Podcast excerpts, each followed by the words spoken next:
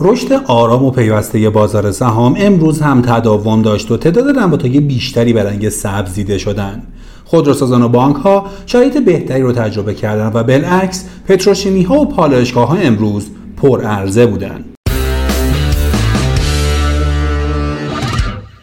قسمت 477 پادکست بورس پلاس تو روز یک شنبه 18 اردیبهشت 1401 مهمان شماییم ما توی این پادکست به بررسی روزانه اتفاقات بازار سرمایه ایران می‌پردازیم.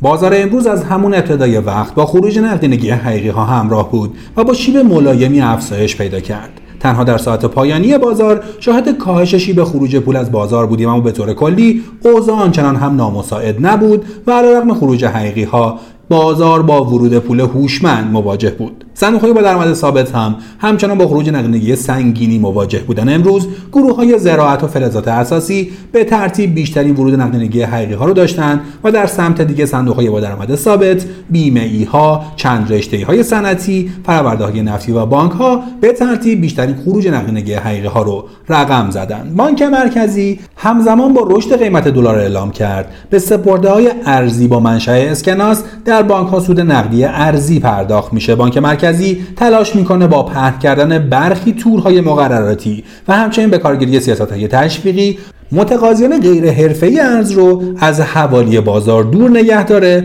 و حتی در اقدامی رو به جلو ارزهای خانگی رو در سپرده‌های رسمی بانکی جذب کنه. در همین زمینه هم شهری نوشته طبق آمارهای رسمی در 25 سال گذشته میزان خروج ارز از اقتصاد ایران 175 میلیارد دلار بوده که تخمین زده میشه بین 25 تا 35 میلیارد دلار اون در قالب دلارهای خانگی در داخل کشور و خارج از چرخه اقتصاد انباشته شده باشه.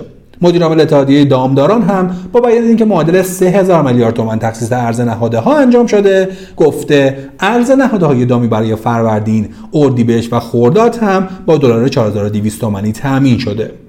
مشتبه عالی. در واکنش به نگرانی دامداران به حذف ارز 4200 تومانی برای واردات و تامین نهادهای دامی تصریح کرد. این موضوع هنوز اعلام نشده و در صورتی که دولت برنامه در خصوص داشته باشه به صورت علنی اعلام می‌کنه. در هفته گذشته میانگین نرخ بهره بین بانکی هم مجددا با شیب ملایمی افزایش پیدا کرد و در محدوده 20 ممیز 44 صدم درصد قرار گرفت.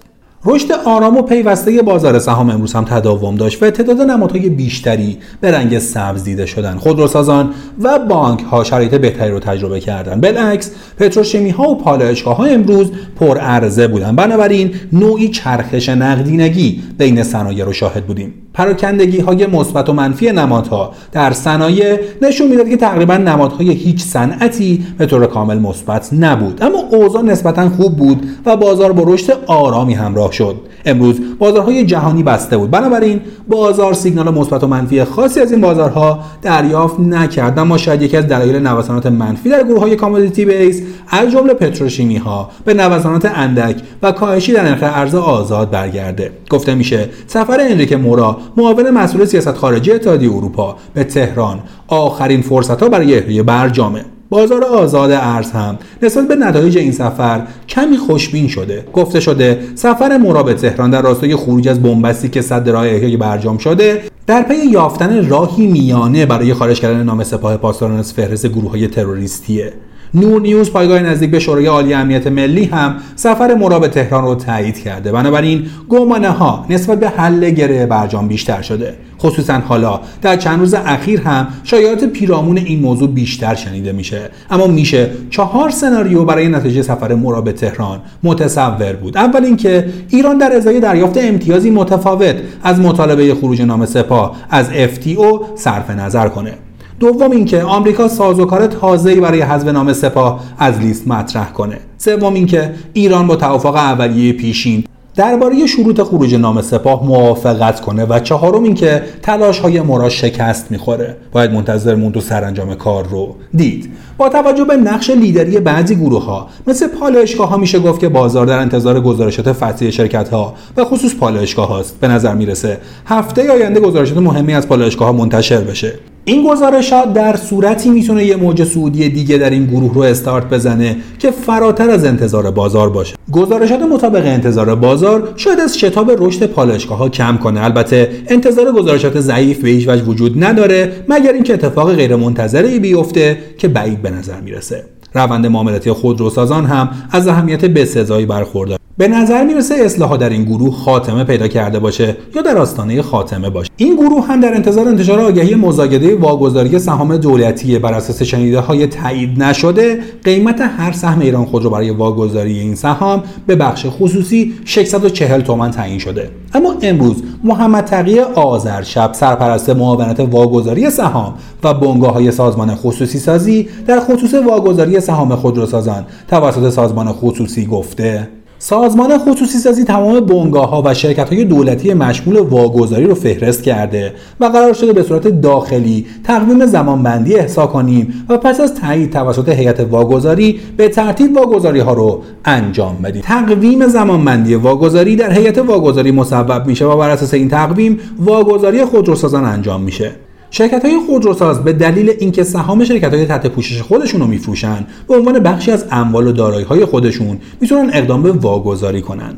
همچنین مهندس تیمونی مدیر عامل سایپا امروز در جمع خبرنگاران حوزه خودرو و صنعت گفته یکی از هشت فرمان رئیس جمهور فروش سهام در اختیار و انجام هزینه اون در توسعه محصولات جدیده. به همین دلیل سهام در اون گروهی رو به اهل اون و با حضور ناظران خواهیم فروخت. در این راستا از ابتدای سال جاری با 500 وکیل از وکلای قوه قضاییه برای ارزیابی سایپا قرارداد منعقد شده. حذف ارز 4200 تومانی هم دردسرهای جدیدی برای شرکت ها درست کرده. بنابراین افزایش نرخ اجتناب ناپذیره. پیشتر تولید کنندگان ماکارونی از آزاد شدن نرخ آرد خبر داده بودند. امروز شرکت های غذایی از جمله سالمین اعلام کردن قیمت هر کیلو آرد گندم از 4000 تومان به 16900 تومان افزایش پیدا کرده. اینکه موضوع آرد و آزاد شدن آرد نونوایی ها هم به چالشی جدی برای دولت تبدیل شده. در این زمینه اخبار زد و نقیض زیادی گفته میشه و محمد مخبر معاون اول رئیسی گفته یارانه نان به کارت مردم واریز میشه. همچنین احسان خاندوزی وزیر اقتصاد گفته با توجه به فروش نان در نانوایی یارانه نان به نانوا پرداخت میشه. نهایتا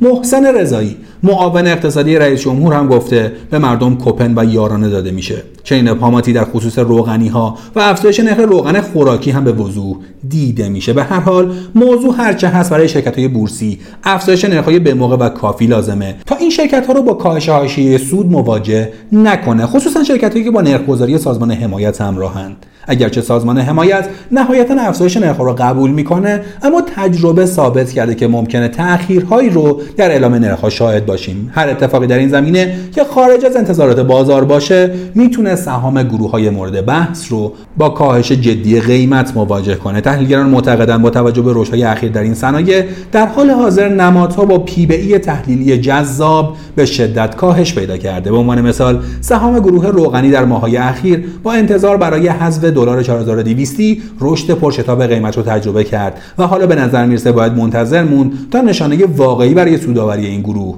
مشاهده بشه. شب گذشته بانک ملت طی شفافسازی اعلام کرده. متعاقب دریافت برگ تشخیص مالیات سال 1398 و پس از طرح شکایت بانک در هیئت حل اختلاف مالیاتی و حسب پیگیری های به عمل آمده متعاقب دریافت برگ تشخیص مالیات سال 1398 و پس از طرح شکایت بانک در هیئت حل اختلاف مالیاتی و حسب پیگیری های به عمل آمده. مالیات تشخیصی تعدیل و از مبلغ 132275 میلیارد ریال به 49170 میلیارد ریال کاهش پیدا کرده. این حدود هم می‌تونه 40 تومان به ازای هر سهم به سود و به ملت اضافه کنه. همچنین رشد تاثیر نرخ ارز سود سرمایه گذاری ها و تراز مثبت عملیاتی می‌تونه از دیگر پتانسیل های این بانک باشه. بانک هایی که هر وقت عزم رشد کردن با عرضه حقوقی ها سرکوب شدن. بنابراین در این مدت بازدهی خاصی را ثبت نکردم. بنابراین یکی از دلایل توجه به بانک ها می‌تونه در شفاف سازی بانک ملت باشه. این گروه همونطور که عنوان کردیم داره پتانسیل های رشد فراوانیه که می‌تونه مورد توجه سرمایه گذاران واقع بشه. نهایتا اینکه امروز دومین روزی بود که سهام بزرگ بازار رو به نسبت خوب خریدن. به نظر می‌رسه بازار در حال تلاش برای عبور از مقاومت هاست. گروه های فلزی معدنی پتروشیمی ها هلدینگ ها و تا حدی معدنی ها به همراه بانکی ها رشد خاصی نداشتن. بنابراین کمی دست به دست شدن سهام و چرخش نقدینگی بین صنایع به همراه رشد ارزش معاملات و تداوم ورود پول می‌تونه بازار رو از شرایط صبر و انتظار خارج کنه.